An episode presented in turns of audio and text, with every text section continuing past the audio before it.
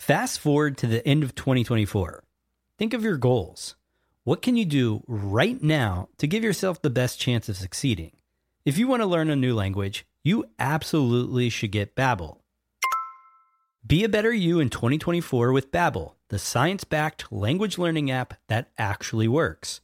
Don't pay hundreds of dollars for private tutors or waste hours on apps that don't really help you speak the language. Babbel's quick ten-minute lessons are handcrafted by over two hundred language experts to help you start speaking a new language in as little as three weeks. I absolutely love Babbel because their courses help me learn real-life conversational skills. It's so easy to learn how to order food, ask for directions, speak to the locals without having to consult language apps. Babbel has over sixteen million subscriptions sold. Plus, all of Babbel's fourteen award-winning language courses are backed by their twenty-day money-back guarantee. Here's a special limited-time offer for our listeners.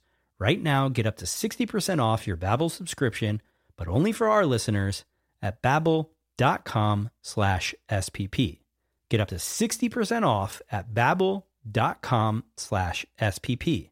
That's spelled B A B B E L dot com slash S P P. Rules and restrictions may apply. Another day is here, and you're ready for it. What to wear? Check. Breakfast, lunch, and dinner? Check. Planning for what's next and how to save for it? That's where Bank of America can help. For your financial to-dos, Bank of America has experts ready to help get you closer to your goals. Get started at one of our local financial centers or twenty-four seven in our mobile banking app. Find a location near you at bankofamerica.com slash talk to us. What would you like the power to do? Mobile banking requires downloading the app and is only available for select devices. Message and data rates may apply. Bank of America N A, member F D I C. The podcast where we talk to smart people, but not necessarily done by smart people. That is an awesome question. This one goes down probably on one of my top five. Hey, I like nutrition. I like to eat food. This is the coolest thing ever. We're going to do this forever. I wish I paid more attention in that class. You know, I'm going to be honest, I don't understand that. As a man, I just, I don't get it. Welcome to smart people podcast dot com. Hello and welcome to Smart People Podcast, conversations that satisfy your curious mind. Chris Stemp here, and thanks for joining us for another episode. I'm really excited to bring you this one. I have to be honest, there's very few times where on the spot, a paradigm that I've held is changed. And in fact, this episode did just that. You know, many of us have heard this idea that education's overrated, the formal education system as we know it is broken or not serving us properly. But our guest this week takes us down a little bit of a different path. Maybe it was just his message, the way he said it, how it resonated, but I felt it. So what is it? Well, this week we are talking with Bryan Caplan. And Bryan is a professor of economics at George Mason University and a blogger at EconLog. He is the author of three books, and the one we're talking about today is The Case Against Education, Why the Education System is a Waste of Time and Money. For those of you that are avid readers or like this episode, he also has some other ones that are interesting. One is called Selfish Reasons to Have More Kids, and the other is The Myth of the Rational Voter. So anyways, the focus of today's episode, as Bryan explains, is that despite being immensely popular and immensely lucrative, education is grossly overrated. He argues that the primary function of education is not to enhance students' skills, but to certify their intelligence, work ethic, and conformity. In other words, signal the qualities of a good employee. And again, some of you listening to this episode might already understand or believe that. Some of you may not. But I think the, the way he describes it, or the take, the spin he puts on it and relates it to the cost to the average individual, the tax costs, the wasted spending, and of course, the opportunity costs. These are all things that, for me, I never really thought of.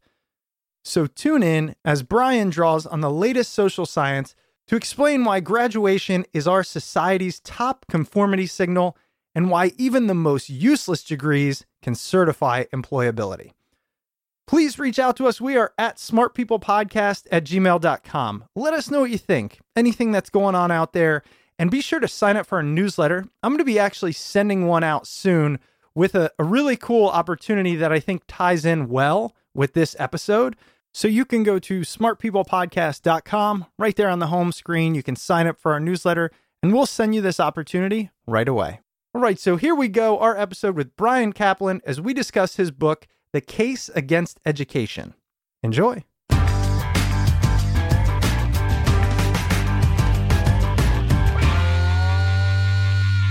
All right, Bryan. Well, first, I just want to say thanks so much for being on the show. My pleasure to be here. I know you're about to hop on a plane, so you made some time for us. And I'm I'm glad because, you know, we have a show based on knowledge and, and the accumulation of knowledge. And in today's world, the way we do that, the way we're told, is to go get an education. Yet, as a professor yourself, you're saying, don't do it.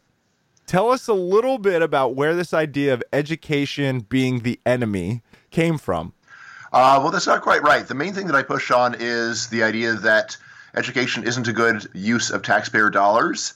It's very different from telling people individually that getting more education isn't a good idea. These are, uh, and again, it's, it's easy to think these are practically the same thing, but really they're not. Uh, the heart of my book is something called the signaling model of education. It just says that You know, there's really two totally different ways why education might pay off for you in the labor market. One of them is the usual story where you go to school and you learn a bunch of useful stuff and then employers like you better. But another story is that you go to school, you learn a bunch of useless stuff, but in so doing, you beca- you're impressive. You go and you get certification, you get stickers on your forehead, and then employers like you because you got the stickers, right? And the main thing that I push on is that from taxpayers' point of view, it really matters why the education pays. Because if people are going to school to get useful skills, then taxpayers get to enjoy all the extra production. But if you're going to school in order to get stickers, well, stickers are not the kind of thing that can make a country overall rich. So, I mean, in terms of, selfishly speaking, I said it doesn't make that much difference. Although, uh, since you are talking about people who really enjoy learning, uh, you know, they're, they, you know, for someone who really actually wants to learn a lot, You know, then, you know, like, you know, I say, like, you know, it's, you know, it's the usual thing where what you get out of your education is what you put into it. You can go to school and learn a lot of stuff if you, if you're willing to apply yourself. Although, if that's your main goal, I do point out you don't really need to pay for it. You can just go unofficially. And uh, I've never I've never known a professor that would actually prevent unofficial education to anyone in the world who wants it. Wait, that's interesting. So by that, you mean just go, show up to the class and learn. And the only yeah. difference is you're pretty much you're not going to get the stickers. Exactly. Yeah. So I mean, and, and this is actually one of my favorite arguments for why signaling is so much more important than people think, which is, look, if you think Princeton's the best school in the universe, just move to Princeton and start going to classes. I mean, the odds are the professor won't even notice that you don't belong there. But if you if you want to go and talk to him, go up and say, you know, I'm really interested in the subject. I'm not a real student here. I mean, almost all professors in my experience will be touched by this and will say, you know, like, someone actually wants to learn what I have to teach. This has never happened before in my life. So, I mean, you know, like, if all that you're out, uh, if all you're, that you want out of your education is learning, great. But just go. You don't need anyone's permission. You don't need to pay a dime. That is amazing. I don't think I've ever heard that really be stated, but I can imagine how true that is. And you know what I'm I'm getting instantly? Someone I know is a, is a professor that I, I talk with often, and they are kind of the ones that pointed out to me the struggles of teaching young adults, if you want to call them that, right? The eighteen to yeah. twenty-one-year-olds. And now it, it took him kind of pointing it out to me how little I, in fact, cared about education when I was in college. So mm-hmm. do you did this come to you as a professor, as you were teaching and realized, wow, no one here cares? A little bit, but honestly, I've been thinking about this stuff since I was five years old. I mean, I've been in education for over forty years now. And again, from the earliest age, you know, there are all kinds of strange things about education that, that I that I noticed. Just like they're making us learn all this stuff that we're never going to need to know again. But if I simply refuse and say, I, this is a waste of my time, I was going to get punished and it was going to hold me back severely in life. And then, of course, looking around at the other kids, I'd always have a book in my hands and be reading all kinds of weird stuff. And the other kids had no interest in what I was talking about or what I was reading and couldn't help but notice that. And again, like the older I got, I mean, I was kind of thinking, well, when kids get older, they'll catch up. And then, wow, like most people never actually are going to read, you know, nonfiction for pleasure. And so, you know, you know, you know, it's true that, you know, being a professor did, you know, disabuse me of any lingering notion that if only I was in charge, then everyone would find it fascinating. But, but you know, like, it's really being a student that, uh, that this book draws on, you know, first and foremost. There's a few things I want to touch on. One is the statement you said, most people are never going to read nonfiction for pleasure. Do you feel like that is always a valid statement, or is this purely a question of age and maturity? Well, I mean, I just look around the world and I see that most people never do it. Uh, mm. That, you know, and you know, like I say, like one of my one of the great lessons of psychology: the best predictor of future behavior is past behavior. If people have, have almost never done it in the past, then I don't think they're likely to start doing it in the future. I mean, it, it's conceivable that people will ha- will turn over a new leaf, but uh, you know, I, smart money says they won't. That's so interesting, because the the reason this part fascinates me is probably selfish. But as I mentioned, so I was, th- this is what I was really excited to talk to you about. See, I was the amazing prototypical student, right? Like, school was always mm-hmm. easy because I knew all I had to do was tell or give the teacher what they wanted. That's it. And yeah, sure. As soon as I realized that, you know, probably elementary school all the way through college, it was not about learning. However, right around twenty-five, and then this podcast started soon after, everything changed for me, and I got extremely interested in everything. So now my bookshelf is literally chock full of hundreds, and they're all nonfiction. In fact, I struggle to read anything that is fiction. And so it's it's bizarre because, you know, we tend to think that how we act is how everyone is. And so you're yeah, shifting yeah. my paradigm a little bit, to be honest. Yeah, I mean, you know, so like, like that's a, that's a fantastic story. I mean, it's kind of amazing, but you know, out of most people who have never been interested in reading, but, but like like by the time they're twenty-four, you know, that's the next year they're going to suddenly transform. You know, it's almost unheard of. But uh, of course, it's the people who stand out that do interesting things, no doubt. Tell us about the costs and really the economic system that's built up around education. Yeah, sure. So, you know, important to remember that for an economist, time is money. I mean, also for like, you know, any prudent person realizes that time is money. So, I mean, actually, you know, most of the cost, when you really add it up, for especially college, comes from lost earnings rather than tuition. You know, important thing to remember is that most people do not pay list price. So whatever tuition you see listed on the college website, most people do not actually pay that, even at public schools. You know, upper middle class people probably are mostly paying that, or their families are paying it. But most people out of pocket are paying a lot, paying quite a bit less. But there's still all, all you know, four years that you could have been working, or actually in reality five or six years, since people take so long to finish. Uh, so you know, you know, those are those are the main costs overall. In terms of you know, like, you know, like of, of the economics of it, again, you know, the the main thing that I say is that you know, it's very important to distinguish these two perspectives. You got the selfish point of view of the student and their family, and then you got the social point of view of the policymaker and the taxpayer. And really, the, the answers are quite different. So, so, you know, selfishly speaking, my view is that, you know, high school is a good deal for almost everybody, and college is a good deal for people who did well in high school, hmm. right? Again, you know, on average. Mm-hmm. Uh, but what, what then I go on to say that from the taxpayer's point of view, though, investing in people's college is a waste for almost everybody, and you know, even high school is very wasteful for a lot of people, right? And again, the, you know, with like, why the difference? The difference is that if you think that people are learning useful skills in school, then they make more money, but they're also pr- producing more stuff. You think the main thing that you're doing is showing off and getting certification. Well, if everybody gets certification, it no longer certifies, and then you need yet another certification. So, I mean, one of the big things I talk about in the book is what's called credential inflation. It's just the idea that nowadays you need more education to get the same job that your grandfather or your dad could have gotten with a lot less education. Mm-hmm. Right. And yeah, so since around nineteen forty, it looks like you need about three more years of education to get the one and the same job. So, you know, you know, so this is not talking about like I T jobs or anything like that, where, you know, which is a little bit of what's going on. But the main thing that's going on is just to be a waiter at a fancy restaurant now, you need a college degree. Right. So, you know, crazy stuff like that. Right. And again, like if signaling is right, this makes a lot of sense, because once everybody gets a certain degree, then it no longer is very impressive. Right. So then you've got to go get another degree in order to impress, and another degree after that. It's now expected. It's you have to have a college degree. And I kind of thought of it in terms of really just evolution. So, all right, you know, my dad's era, if you got a degree, it really almost, I don't want to say guaranteed kind of a safe, successful future, but it, it was a good step. Yeah. And then mine, it was obviously needed, and thinking now, well, now you have to get a master's degree.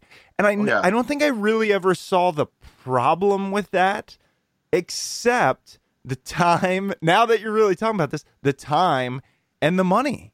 I yeah, mean, yeah. So, so here's the and thing. And the tax dollars. Right, and the tax dollars. So do you have specific detail or numbers about the tax implications? Uh, let's see. So, I mean, I just talk about the obvious stuff there. I like there's there's nothing too too amazing about it. But you know, you know like so basically for for uh, for K through twelve, taxpayers pay essentially one hundred percent, and you know for the public school anyway. And then for college, uh, they still pay they still pay most of it. So I mean, tu- tuition is a minority of the payment. So, you know, even at public schools, tuition's only a minority of it. Uh, you know, student loans, uh, you know, students are paying a bit, but those are subsidized interest rates. So taxpayers are picking up quite a bit of that. And then even for private university, private higher education, again, there's there's heavy subsidies going both directly and then through student loan programs and things like that. So, yeah, you know, it, it is it is a major burden. So, again, you know, we're spending roughly a trillion dollars a year of tax dollars on education. Right. And that, then that's in addition, of course, to private tuition and then all the time. Right. And again, if this were time where the students were having a, were really enjoying themselves, savoring the knowledge, then that wouldn't be so bad. But again, you know, as a professor, I can look out and see, look, these kids seem really bored and unhappy. So this is not does not seem to be time well spent from their point of view anyway. Let's start young and then get all the way up to that college mm-hmm. age. At what age do you think or at what level should education stop being subsidized? Should it ever be something, kindergarten, where it is tax subsidized? Uh, is there a certain point you think, okay, now that this opportunity cost and, and real cost is is overweighing the, the taxpayer and the time? Right. Well, I'm philosophical enough to, uh, to to to wonder about whether there's any reason for the government involvement in education at all. Mm-hmm. But that's that's not integral to the argument. I mean, really, what I focus on in the argument is I begin at high school. You know, that's that's really like it's, you know, like economically speaking, you can't really study the stuff that's earlier in the U S because you know, essentially one hundred percent of people go to at least ninth grade. Mm-hmm. So we got no variation. We don't really know what would happen if people did less. So I just don't worry about that. But I do start with high school, which surprises people. People assume I'm only talking about college. And they say, well, of course, high school, all that is useful stuff. And I just look at them like, when were you last in high school? Or what high school did you go to? It's all useful stuff. I mean, it looks like, you know, mostly filler to me. Yes, of course, yes, you do some literacy and numeracy. But then, you know, like like all the hours where you're doing you know, history, social studies, foreign language, higher mathematics, you know, Shakespeare, poetry. Yeah. Right. Like, you know, like all you're doing all this other stuff. That stuff hardly anyone is ever going to use after the final exam, or at least after graduation.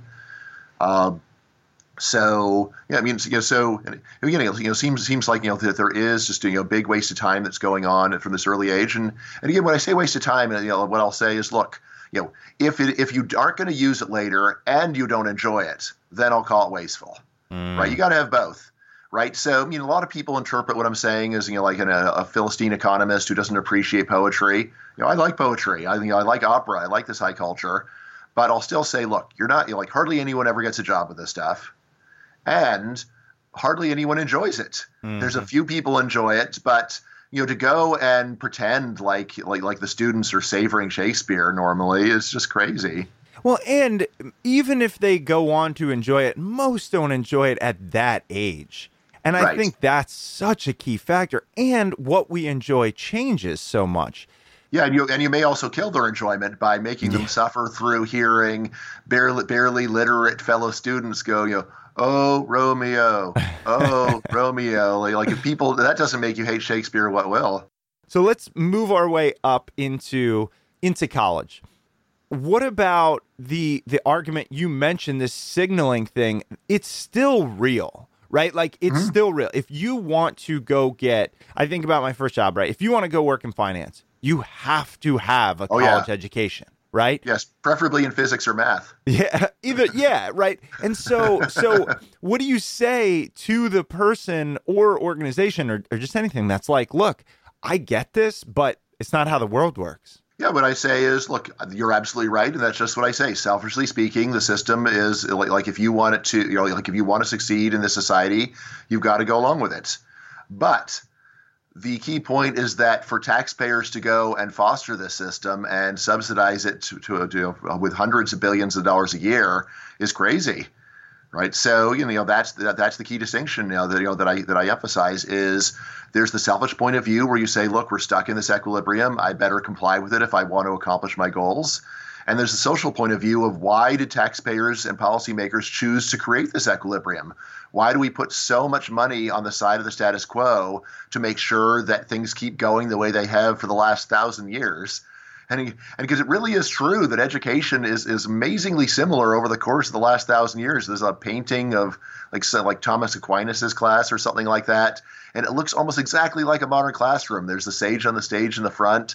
There's people going and taking notes, I think in wax because, you know, they're, they're not, they don't have paper at the time. Mm-hmm. But, you know, like it's the same basic, so the basic thing. It's totally recognizable. If you showed up there, you'd say, hey, it's a classroom. There's no big mystery about what's going on. And and so it's been it's lasted for this enormous span of time. And yet, you know, like what are people really learning and what it was socially speaking, what is the point? So, yeah, but you know, like you're absolutely right. You know, selfishly speaking, if someone comes to me and says, what should I do? Then like, well, like, have you, were you good in high school? Sure. Well, then, yeah, this is the route to, t- to take. And, you, know, you, you can't, you can't unilaterally change the system. What about the social aspect, that integration that, you know, the, well, you have to learn how to work in teams and you have to learn expectations and you have to learn responsibility. And we are kind of forcing that on you mm-hmm. It's all through school, but specifically for this discussion, starting in high school, what do you say to that? Yeah, I mean, so that's that's a great point, and I agree with it. So it's t- it's true that education builds social skills compared to sitting home alone playing video games or just going to the park and playing sports. So, you know, that, that one's less clear. But anyway, I usually focus on sitting home alone playing video games. But the key thing is, you know, is that actually the relevant alternative? In you know, most societies throughout history, the relevant alternative would have been to get a job. And actually, there are plenty of countries, you know, like like you know, like, like richer countries, you know, Ger- Germany, Switzerland, where kids that just don't like school very much, when they're thirteen or fourteen or fifteen, they become apprentices and they actually get integrated in the workforce. And I say that you know that builds not not only does it that builds social skills too, it builds better, more useful, more relevant social skills. Uh, you know, because again, so like you know, there there are a lot of similarities between the work ethic and the school ethic. Right. So, the, you know, like, yes, you you have to show up on time for both school and work. You have to get along with people in both school and work. You have to go and follow orders in both school and work. But there's also a bunch of differences between the two. So like in, like in, in school, you know, people people are judged much more on their attentions. In work, you're judged a lot more on your results. In school, it's very important that everything be fair to everybody. In work, it's more important that people just get with the program and get stuff done. So there's also these differences. And again, like I say, you know, like work is actually preparing you for real adult life to a much greater extent, whereas school sort of fills you with, you know, gives you some useful, st- you know, useful lessons, but also gives you this, you know, everyone's a beautiful and unique snowflake lesson, which is not a useful lesson. It's a dysfunctional lesson for real life. And then we get to college. If you look at how little college students work these days, seems to me a lot of what's going on is people build up their work ethic in high school and then lose it in college. Mm. And then when you're done with college, then you get a job where they try to revive the work ethic that got messed up in, in college because it's so easy. I feel like you followed me around for my college and soon after college career to some extent. But here's the thing. I will say, and I remember my, my dad saying this to me prior to going into college, it was the best time of my life. It's different because I was lucky enough to have uh, my, my dad pay for it. And so yeah, that's I, important. Exactly. So I think let's make a very clear distinction. You're talking about the, and by the way, I went to a state school. So, so, okay. It's not like I went somewhere where we're talking, you know, the norm of thirty, forty thousand a year. Right. Yeah, um, sure. But your, your primary argument is the person that's putting themselves in debt, the family that's taking everything they have to say education is good for you, and the taxpayers that are subsidizing mm-hmm. it. That's the real issue here. Yeah, yeah, the, the, yeah especially the taxpayers. Like, like, you know, that, that's that's really a big deal. I mean, I would say that, like, you know, like if the only thing that you were getting out of school were just a four-year party, I don't think very many people would do it because, you know, like it's it's a pretty expensive party. Right. And and also, like, you know, like if like you know, imagine that we had a society where you could get a good job when you were twenty years old. How much fun would that be? How much fun would it be to be a young person working with a bunch of other young people making good money? Hmm. Right. You know. So you know. I mean. So here's the, you know, here's the thing. Like so. Like I mean. Obviously, people do. A lot of people do enjoy their college years, but I think they also have a lot of fun right out of college. When they finally get a job where they're where they're making good money, and they're all you know they're they're still single and they're partying and they're hanging out and meeting with other young people. it's not at all clear to me that the year that like the first couple of years after college are less fun for people than the than the than, than the years during college. You know, it's you know basically on the one hand, uh, yeah, you've got you got more responsibility, but on the other hand, you got a lot more money and a lot more independence, and you don't have to go to your parents and suck up to them in order to get support from them. Right. So again, imagine a society where you're going to start life four years earlier, and you could just have four more years of being a yuppie. Right. Uh, it's, right. it's not. It's not at all clear to me that that that, peop, that that most people would find that a bad deal. I've heard this idea that universities, their primary goal is actually research, and then when I looked into that, a lot of the research they do is extremely powerful. A lot of the things that come from universities, which are really subsidized by the education portion, are necessary, right? So somebody's going to have to pay for that, in my opinion, whether it be government or individuals who are there also learning from these brilliant people. Do you discuss that at all, or have you ever really talked about that argument? A little bit. So I guess it mostly comes up when I'm looking into research on uh, the effect of education on long-run economic growth and whether, you know, putting more money into education you know, you know, uh, leads to there being you know, more, you know, more researchers who are coming up with more ideas. And again, it's actually pretty hard to see that in the data. Mm. You know, the simplest story is that when you go and put a lot of money into research, you siphon off a lot of people from private sector who have been doing research with practical applications and put them into universities where there's a lot of vanity projects and just impractical stuff, and where you're sort of sitting around hoping for spin-offs, but you know, often they don't come. I mean, in terms of you know, like you know, the, the research value of universities, I guess you know, they're, they're like a few things. So first of all, like you know, uh, it's absolutely true that most of what professors at research universities do is research. I don't think taxpayers know this. My parents took mm-hmm. them about ten years before I convinced them that the main thing I do is not teach. Right? So you know, like for ten years, they'd say, "How's the teaching going?" I said, "Well, really, teaching is only about ten percent of my time." And then you know, like, "What? How can that be? You're a professor." Yeah, well, what professors do is not really teach. Like, you know, it's a fig leaf that gets taxpayers to fund it. Is I think the best way of thinking about what's going on. If taxpayers didn't realize that, or you know, taxpayers thought realized that professors do very little teaching, I don't think there'd be very much support, public support for what's going on. And I think they'd say, look, if we're paying for this, then we want the professors to teach a full load of classes and let them go, you know, do this research on their own time. Uh, in terms of the value of the research, I think it you know, varies a lot by subject. I will say that you know, I think it's very hard to defend the social value of the research in the humanities. I mean, like, like in terms of like how much contribution even to people who really love the humanities is going on from university research in the humanities, I just don't see any noticeable thing happening there. I mean, if you just take like the value of all Shakespeare on Earth, of all Shakespeare research on Earth versus one Shakespeare play, I mean, I don't see that you, that any that anyone who loved, no matter how much you love culture, you could say that all that Shakespeare scholarship was better than one single Shakespeare play, mm. or in fact, one decent movie, right? Like, you know, like, like one one nomination, one nomination for Best Picture. In terms of of, uh, of social science research, I mean, there. So I am in the social sciences. You might think I'd be inclined to say, "Oh, that's super important." Again, I don't see that there's that much of value that gets produced by it, especially because.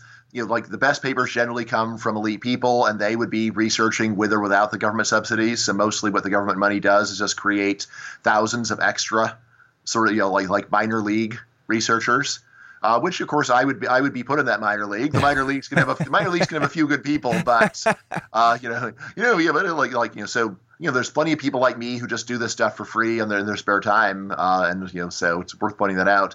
Then when you get over to, you know, engineering, natural sciences, that's what I think you're really talking about. That's probably what people have in mind, you know, medical research, things like that.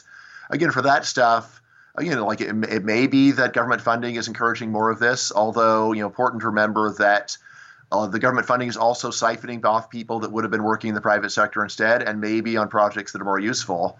I mean, I do know a bunch of smart people that have that have become professors where what they work on is of interest only to themselves. Like there's it's clear that it will never never actually yield any social value. And if taxpayers hadn't created these jobs for them, they might be in the private sector coming up with ideas that would be of, of value to mankind. What about this this idea that education is the cornerstone of society? And it's something that I believe cultures have prided themselves on over the past one hundred, two hundred years, recognizing mm-hmm. we are, the more people we get educated, the more prosperous we are. Is this a recent phenomenon where we can finally step back and say the formal education process is broken be- due to technology? Or is this something that's been coming for a long time? Yeah, I think it's been coming for a long time. So there is a lot of research on the effect of education on the economy.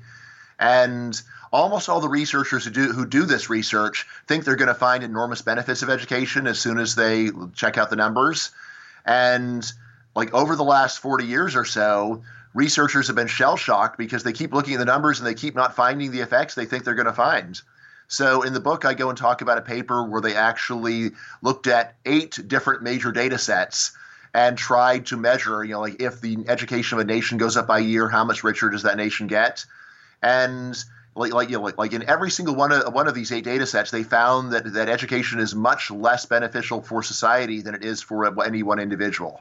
So an individual gets more gets a year of extra education, his income goes up by about ten percent on average. A country gets an extra year of average education of the workforce, and their income goes up by maybe two percent. Mm. So again, it's not that it's totally useless, but uh, just like the signaling story predicts, the benefits for the individual far exceed the benefits for society. Right. And again, I think a lot, a lot of this, again, is that when you raise the education level of the whole society, you, the main thing that you cause is credential inflation. Employers just jack up the amount of education that they consider necessary to be worthy of job training. Right. So, so in a society, so, you know, in a society where most people are high school dropouts, employers can't afford to say, I'm throwing out all the applications from high school dropouts. On the other hand, when high school dropouts are just twenty percent, then, yeah, like throw them out. Let's go and focus on people mm. with more credentials. So, you know, so again, while education is a good way for an individual to enrich himself, it isn't a very good way for society to enrich itself. What about this idea that it exposes people to things they probably, because we talked about people are lazy, they probably wouldn't have been exposed to. Mm-hmm. And then even later in life, perhaps they go back to that because they were exposed to it. And then it turns into a win for society in the terms of they become a C E O or, you know, they, they create something of value for society. Is there any research there that shows that that's actually true?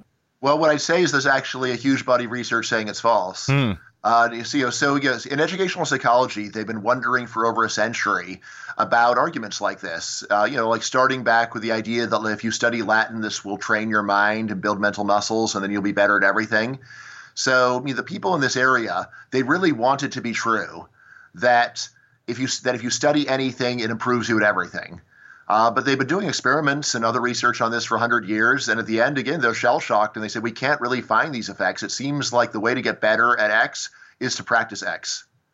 The way that you get, you know, again, if you want to learn business, get a job in business and actually work in business and get experience of that. You don't go and study history and then sit around hoping that you're going to get a lesson from Gustav the Third of Sweden or something like yeah. that. Yeah. That it just doesn't work that way. The way that people improve at anything is by practicing that specific thing. Uh, in terms of the general goal, though, of exposing kids to lots of stuff, I think that's a great goal, not because – you know, like like like everything they're going to use is going to or is likely to come up, but just to give them a tasting menu of things they might enjoy and be good at. Uh, the problem with existing education is that you give people a tasting menu where almost everything is, first of all, not going to be liked by the students, and second of all, it's not going to go anywhere because it's based upon a curriculum from centuries ago. So again, like I think what would be really great is if you would go and expose people to twenty different kinds of tasks, all twenty of which often lead to employment.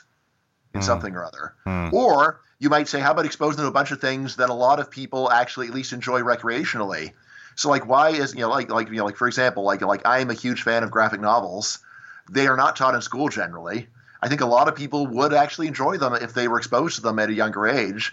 So, you know, like why not cut out a third of the poetry and give and give kids graphic novels instead and see whether they like those? You know, like, you know, just to really go and broaden people's horizons, you know, put a lot of items on the tasting menu instead of just continuing to force people, force feed people the same stagnant list of stuff that they've been receiving since kindergarten.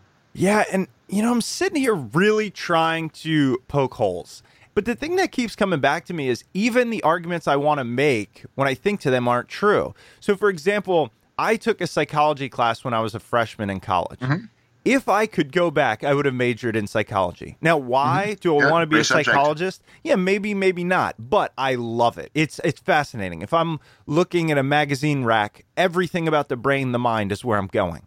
Yet, mm-hmm. I took a class and it didn't sway me in any way. Why? Well, is it the system? Is was it my ability to be receptive? Was it just me being hungover? I don't know. But long story short, even if I believe that's the purpose, it didn't serve that purpose at that time. Yeah. Yeah, yeah. So what you're doing is amazing, actually, because there are so many people who make that argument without ever trying to remember what their own experience was like, much, le- much less go and take a look at the data. Yeah. So, yeah, I mean, it, it's so here's the thing. So I'm like, you know, I love ideas and culture. This stuff is my life. I've always loved it from, you know, for as long as I can remember. So when I go and make fun of the teaching of history, I'm not making fun of the subject itself. I'm making fun of the idea of ramming it down the throats of a vast number of kids that have no interest in it, mm-hmm. which is a very different thing. Like, you know, like, you know, history is a, is a wonderful topic. It's fascinating to people that find it fascinating. Mm-hmm. And, and it is, and it's disturbing to me that so many people don't find it interesting. But still, you have to face facts and say, look, like the actual historical education people receive, not only do they not enjoy it, but it leads to almost no knowledge of history by, you know, by adulthood. So, again, a lot of what I do in the book is I, you know, I, I try to, to look at when I'm when I'm looking at how much do people learn in school. Instead of doing the usual thing of like looking at how much do they know on the day of the final exam, I go and look at adults and say, look, these adults had several years of, of education and history. What do they still know today? And again, like other than basic literacy and numeracy, most of the subjects that people study in school, they know perhaps half of the very most elementary facts about the subject. Stuff that you might say it's unconceivable that they that everybody doesn't know at all, but that's not true. You know, so like, what century was the Civil War? You know, I mean, Americans who had years of history, a lot of them will not be able to answer that question correctly. So, like, like, what did the teaching actually do? Right, you can't just go and say it could do something great. You got to see what it actually does, and what it does is almost nothing. What is the most powerful argument against your case that you've heard, and how would you, if you can, address it? Yeah, that's a great question. So uh, next week I am uh, debating a famous education economist named Eric Hanushek. Great. Okay, and, that's and, what I was yes, going to ask you. Yes. And by coincidence, I'm getting to debate him. He happens to be in happens to be in D C this semester, so it all worked out. But yeah, I'd say that his work is probably the stuff that was most intellectually challenging to what I'm saying. Uh, so, I mean, you know, just to start, so I mean, like, like you know, so Hanushek, like, like if you if you read his work casually, you might think that he's saying almost the same thing as me because he has a lot of work on how just pouring more money into education has very little effect on learning. He has a lot of work on how really we just measure the wrong thing. We focus on inputs into education instead of actual uh, actual learning that is achieved, mm. right? So all that stuff makes perfect sense to me. Uh, but then he goes on to say that if we go and sort of just change the metric and we switch over from years of education to test scores, then he says that there are enormous social benefits of education. Right? In particular, what he says, if you go and focus on especially like science and math scores, the benefit to society of raising society's math, uh, science and math scores is enormous, right? So, and, you know, he calculates, you know, like some incredible number, like many tens of trillions of dollars. If we could just get our math and science scores up by a few points, then this would be, you know, it would be tremendously beneficial, right? And, you know, he does have a lot of research on this just showing that countries that are poor tend to have these bad math and science scores, countries that are rich tend to have the high scores, right? So, you know, looking at this, he says, look, if we basically he's saying, look, if we just make the education system do what it's supposed to do, mm. namely teach, you know, like so like obviously literacy, but especially you know, like numeracy and science, then it would actually really be as awesome as people imagine.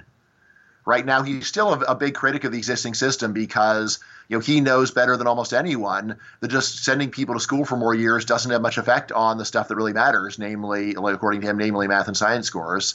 But still, like, like you know, when I'm debate with him, I'm going to have to say, look, rather than going and doing these reforms, we should just we should just cut spending and stop trying so hard and have people start life earlier. And I know he's going to disagree with that. Uh, so, you know, what do I say in response to this? Um, the main, so you know, I think you know the main thing is just that, like you know, his like so of course all the stuff where we agree, great, he's right, mm-hmm. but uh, but but uh, you know, this idea that if we could just get math and science scores up, it would it would be this this would be incredible. you know, like Midas touch led into gold. I just say, you know, like, these results are just way too good to be true. And again, especially, it just doesn't make sense that this could be true because most workers use little math on the job and almost no science. So we just say it just doesn't make sense that just improving science scores could lead lead to massive raises in productivity throughout the whole economy when this stuff hardly ever comes up on the job. And I say what I think what is really going on is that he's actually he thinks that he's measuring knowledge of math and science, but I think he's really measuring intelligence. Mm-hmm. And intelligence is something where it is easy to see how higher intelligence overall could yield much better social results. Right. So, you know, like, like if just everyone could be smarter, like intelligence is something where it comes up uh, like in everything that you do. But just math and science, on the other hand, these are much more narrow skills. So I think he's just picking, you know, he's picking up intelligence and then he's mistaking it for math and science. Yeah. So, and then, you know, the last point is it's just a lot harder to raise intelligence than it is to raise math and science scores. Math and science scores just practice math and science. Intelligence, you know, there is, you know, so it's not something that cannot be changed. You can change intelligence. You can improve it.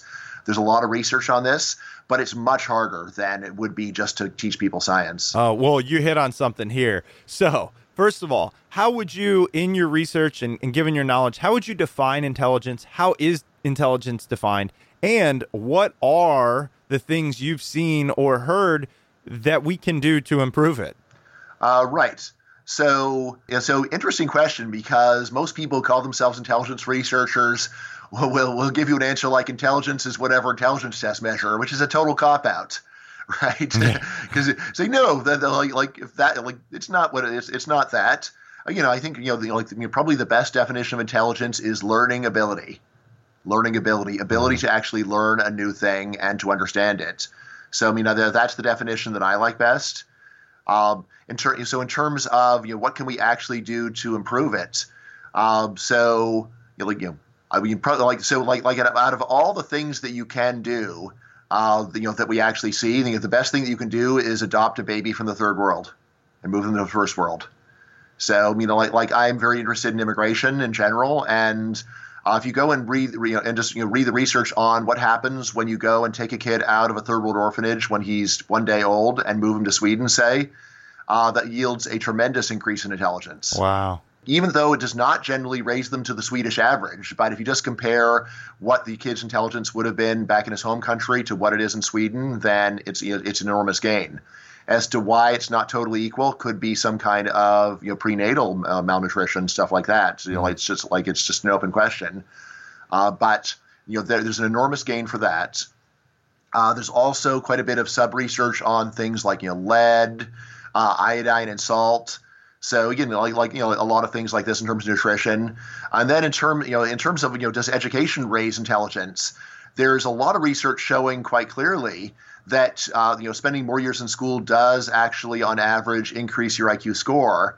Uh, but there's a lot of questions about whether what that really means, because a lot of I Q tests actually have questions about like where what what continent is Egypt, stuff that you learn in school. so. Uh, so, so another, so there's a big debate on on, on the question of are the, you know, like like are the gains what what are called hollow gains? Are they gains where it's basically teaching the test?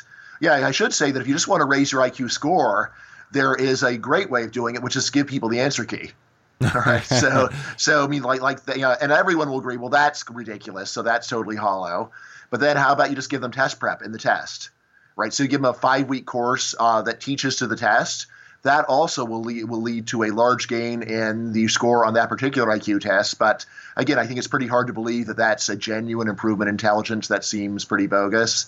And especially because if you t- if you train people for one I Q test and then give them a totally different test, then you don't see the gains that you got from the training. So it really looks like you taught them nar- very narrowly for that test. Sure. But, uh, yeah. but I mean, the I Q test, yeah. you know, I, I don't think really, especially given your definition of edu- of uh, intelligence, which I love, the ability to learn new things. I personally don't think the I Q test necessarily directly correlates to that. Anything well, you... Well, so you're, you're absolutely right, but that's a really high standard, right? So necessarily directly correlate? Sure, oh. that, that, that nothing. But, yeah, but you know, like, like, like, like Yeah, yeah, but, but like, like out, out, of, out of all the tests that we have that we're going to use to predict how, how easy it is to teach a person something, I Q tests seem to be the best. So oh, like wow. the military, okay. you know, you know, like, you know, like the military uses this stuff to, for example, decide who's going to receive pilot training. Why? Because they've done big experiments, as the military can do on human beings as no one else can, because you have no rights in the military, really. Uh, so, you know, like they've done big experiments. So, like, out of all the things that we can use to predict success in training someone as a pilot, what predicts best? And, you know, you, like, usual conclusion is I Q tests, actually. Wow. Wow. Right. Now, again, like, probably be even better if you would go and give them half of a half of a pilot training class, and then see and, and then use that to predict their success in the second half. That might be even better than intelligence. Wow. The problem is that to do that test, you've got to actually put a person in a freaking plane worth worth the one hundred million bucks or whatever. So again, like in terms of what's practical, where you don't want to actually uh, you know, give the super expensive training and the really dangerous training to people who haven't who the, who you don't have a lot of confidence in. Yeah. So again, so but like so probably even better than I Q is like actual performance on the on on, on the task. Mm. You know, like like but you know again you need you know, task needs to be hard and that kind of stuff. But but again, like if you're trying to decide how do we dole out training here, I Q is a really good way of doing it. And again, this is validated in the right way, namely, you give them the paper and pencil test, and then you go and measure their pilot ability using pure pure pilot measures. Sure. Or you know or, or like or like if you're training someone to to drive a tank. You know, like, you know, test one is the paper and pencil I Q test. Test two is we score how they did driving the tank through an obstacle course. Yeah. And the person score doing the scoring the second test doesn't know their I Q. And then you go and correlate it. And again, that, you know, the, these these are, again, like it's this is the best we got for, for you know, that that is usable anyway. But again, it's not, is it perfect? Of course not. Nothing in the real world is perfect.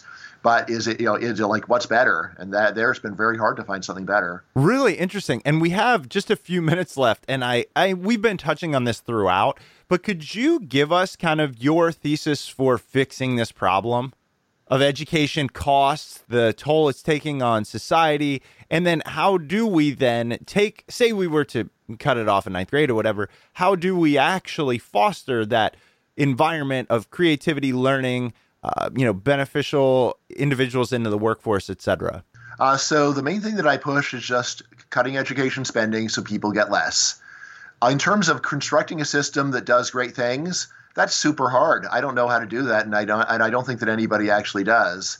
Uh, so the main thing I focus on is saying, let's stop doing stuff that doesn't pay off and then try to find something else. But, you know, so, and again, like the analogy that I give, it's kind of gross, but I like it anyway, is imagine that you've got toenail fungus and you're using a toenail fungus solution, and your friend comes and shows you conclusive proof that the toenail fungus solution you're using does not work. Mm-hmm. And then you say, all right, well, tell me how I can get rid of my toenail fungus. And he says, well, it's really hard, and it's one of the hardest problems, and, like, there's nothing that really works all that well. And then you say, well, until you show me something constructive that will solve my problem, I'm going to keep using the stuff that I've been using all along. That's crazy, right? Right, right. You know, look, if if like something is wasting money, just stop doing it forthwith, post haste. Mm-hmm. You don't need to wait around to know, to find something better to know this thing is actually is actually wasteful. And that is really the main thing that I push on education: is look, if it isn't paying, then let's just stop doing it, and then and then and then we can look around for something else. And that search may be hard. It may be that we spend a lot of years looking around, but at least we can say that we have saved ourselves an enormous amount of money that we can and time that we can use just to, uh, for the exploration and try other things. Uh, so now I don't think that everyone should stop in ninth grade, uh, but I, you know, again, especially kids that just don't like academics at all, never have. Uh, you know, and you know, I think you know for them, I think it does make a lot more sense to switch them over to vocational education at you know at, at an age like that. Again, basically, once they don't need daycare anymore, and if they hate school, then I think it makes sense to start training them for a job. And especially, you know, first thing is just expose them to a bunch of things and saying, what do you like? What are you good at? Right. So, mm-hmm. I mean, I, th- I think, you know, that, that, that makes a lot of sense. Uh, now in terms of, you know, like, like how far can we go? Again, you know, like, like I realize that what I'm saying cuts against the grain of almost all modern societies. I realize that it's going to really bother people, and most people aren't going to want to do, you know, aren't going to want to listen at all. But, you know, like, you know, I see myself as a whistleblower, and I see so much taxpayer money being wasted and so many miserable students being made to go and study something they're never going to use again. So, I mean, I, I feel like I ought to go and just, you know, at least call attention to all of this. In, ter- in terms of what realistically could be done, you know, if we could cut education spending by one percent, mm-hmm. I would be I, w- I would be im- immensely gratified if we're able to, if, if we're able to cause that. Mm. Just, you know, very marginal changes, I think, would be a step in the right direction. And again, people start getting so nervous because, well, then I wouldn't be able to afford my education. And my answer to that is that's possibly true. But here's the other thing. You wouldn't need it anymore. right? The fewer people go, the smaller the stigma against people who don't have a lot, and the easier it will be to just skip to your adult life in a uh, skip your adult life years ahead of years ahead of our current schedule. Right. So I do also talk about vocational education as suggesting, which uh, I think is one particular kind of education where I think that if you that if we take a look at the research, it is greatly undervalued. It's greatly undervalued just in, in terms of students' self-interest, uh, because you know I think you say there's good evidence that that at least a bit more vocational education would be useful preparation for adult life. But especially from taxpayers' point of view, I say it's just a lot better for taxpayers to encourage people to get more useful skills than it is to have them studying poetry and being miserable while they do it. Yeah. Well, I think you've laid out a pretty fascinating argument for it very, very quickly. Does the is the irony at all lost on you that you're a teacher? um, you know, like here's the thing. Like I said, I see myself as a whistleblower. Right. And if I were not someone with forty years in the system, would people believe me? Would people take me seriously? I, I I think it's vital that I be a professor. Otherwise, yeah. people say you're just jealous that you're some guy writing a blog instead of teaching at a real school. That's a really like, yeah, good like here here I am. I've got this dream job for life. I don't have any complaints against the system personally. It's fantastic for me. If taxpayers want to keep throwing money at the system, all right, well, uh, like I, I'm here. It's wonderful for me, but I do think that you ought to know that you're getting ripped off. You know, Bryan, this has been fascinating, and I want to make sure to tell our listeners, you know, I want to hear your thoughts on this, and I'll even pass them along to Bryan. So be sure to email us, you know, the good and the bad, because I could talk to you for hours about this, and and there's more questions to be asked, which leads me to, you can get his book, right? In the book, The Case Against Education, Why the Education System is a Waste of Time and Money. We'll go into everything we've talked about and more.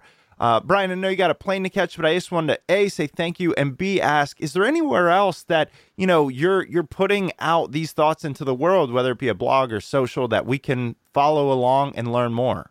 Uh, sure. So, you know, just want to mention, so yeah, the book's on Amazon and it's down to twenty bucks. They've, there's been a big price price lash. Uh, so, uh, you know, it, it, it's a small investment and, you know, it's generally considered well written. I'll say that. So uh, if you, if you're going to read one book on education, read my book. You should. Um, So in terms of you know, like other places you can get this stuff, so yeah, I blog for EconLog. I've been writing about this stuff for over you know, like for about ten years now. So I mean, you know, a lot of my thoughts go into the book, but the book does more than just pull together a bunch of blog posts. It really takes everything that I've ever read about the subject. I read maybe fifty thousand pages for, uh, for, you know, for to write the book, maybe wow. even more than that. And you know, and again, the, like the way that I write is I just try to read everything, uh, everything that seems possibly relevant. I just try to read it all, bring it all together, and that's what I've done in this book. Uh, so, and you know, just thank you so much. This has been a great podcast. This is awesome. Thank you. Yeah, no, it's a blast. This is this perfectly aligns with what we're here to do, which is which is learn, and that's why I think our audience will be really receptive, right? It's that group that really knows the breadth of knowledge is is useful when you're interested. So. I uh, can't wait to hear the responses. Again, the book, The Case Against Education, Why the Education System is a Waste of Time and Money. Open my eyes. Bryan, I just want to say thanks again for your time. I mean, I want to say thank you. And just one other thing, I just want to point out that there are so many people like you that are providing all this great high-quality education for people who really want it outside the university system. Mm. And I, you know, I just want to say my hat's off to you because you're, because you're, because you're, you're doing great work. Thank you so much. I really appreciate that. Welcome back. I hope you enjoyed that interview with Bryan Caplan. Bryan's book, The Case Against Education, Why the Education System is a Waste of Time and Money, can be found at your local bookstore and on Amazon. And as always, if you decide to purchase through Amazon, please use the Smart People Podcast Amazon link located at smartpeoplepodcast.com slash Amazon. Any purchase you make through that link comes at no extra cost to you, and it greatly helps support the show. If you're looking for other free and easy ways to support the show, you can head over to iTunes or Apple Podcasts and leave a rating and review. If you'd like to reach out to the show, you can shoot us an email at smartpeoplepodcast at gmail dot com or message us on Twitter at smartpeoplepod. All right, that's it for us this week. Make sure you head over to smart people podcast dot com, check out all of the old shows over there, and sign up for the newsletter. We've got a lot of great interviews coming up, so we will see you all next episode.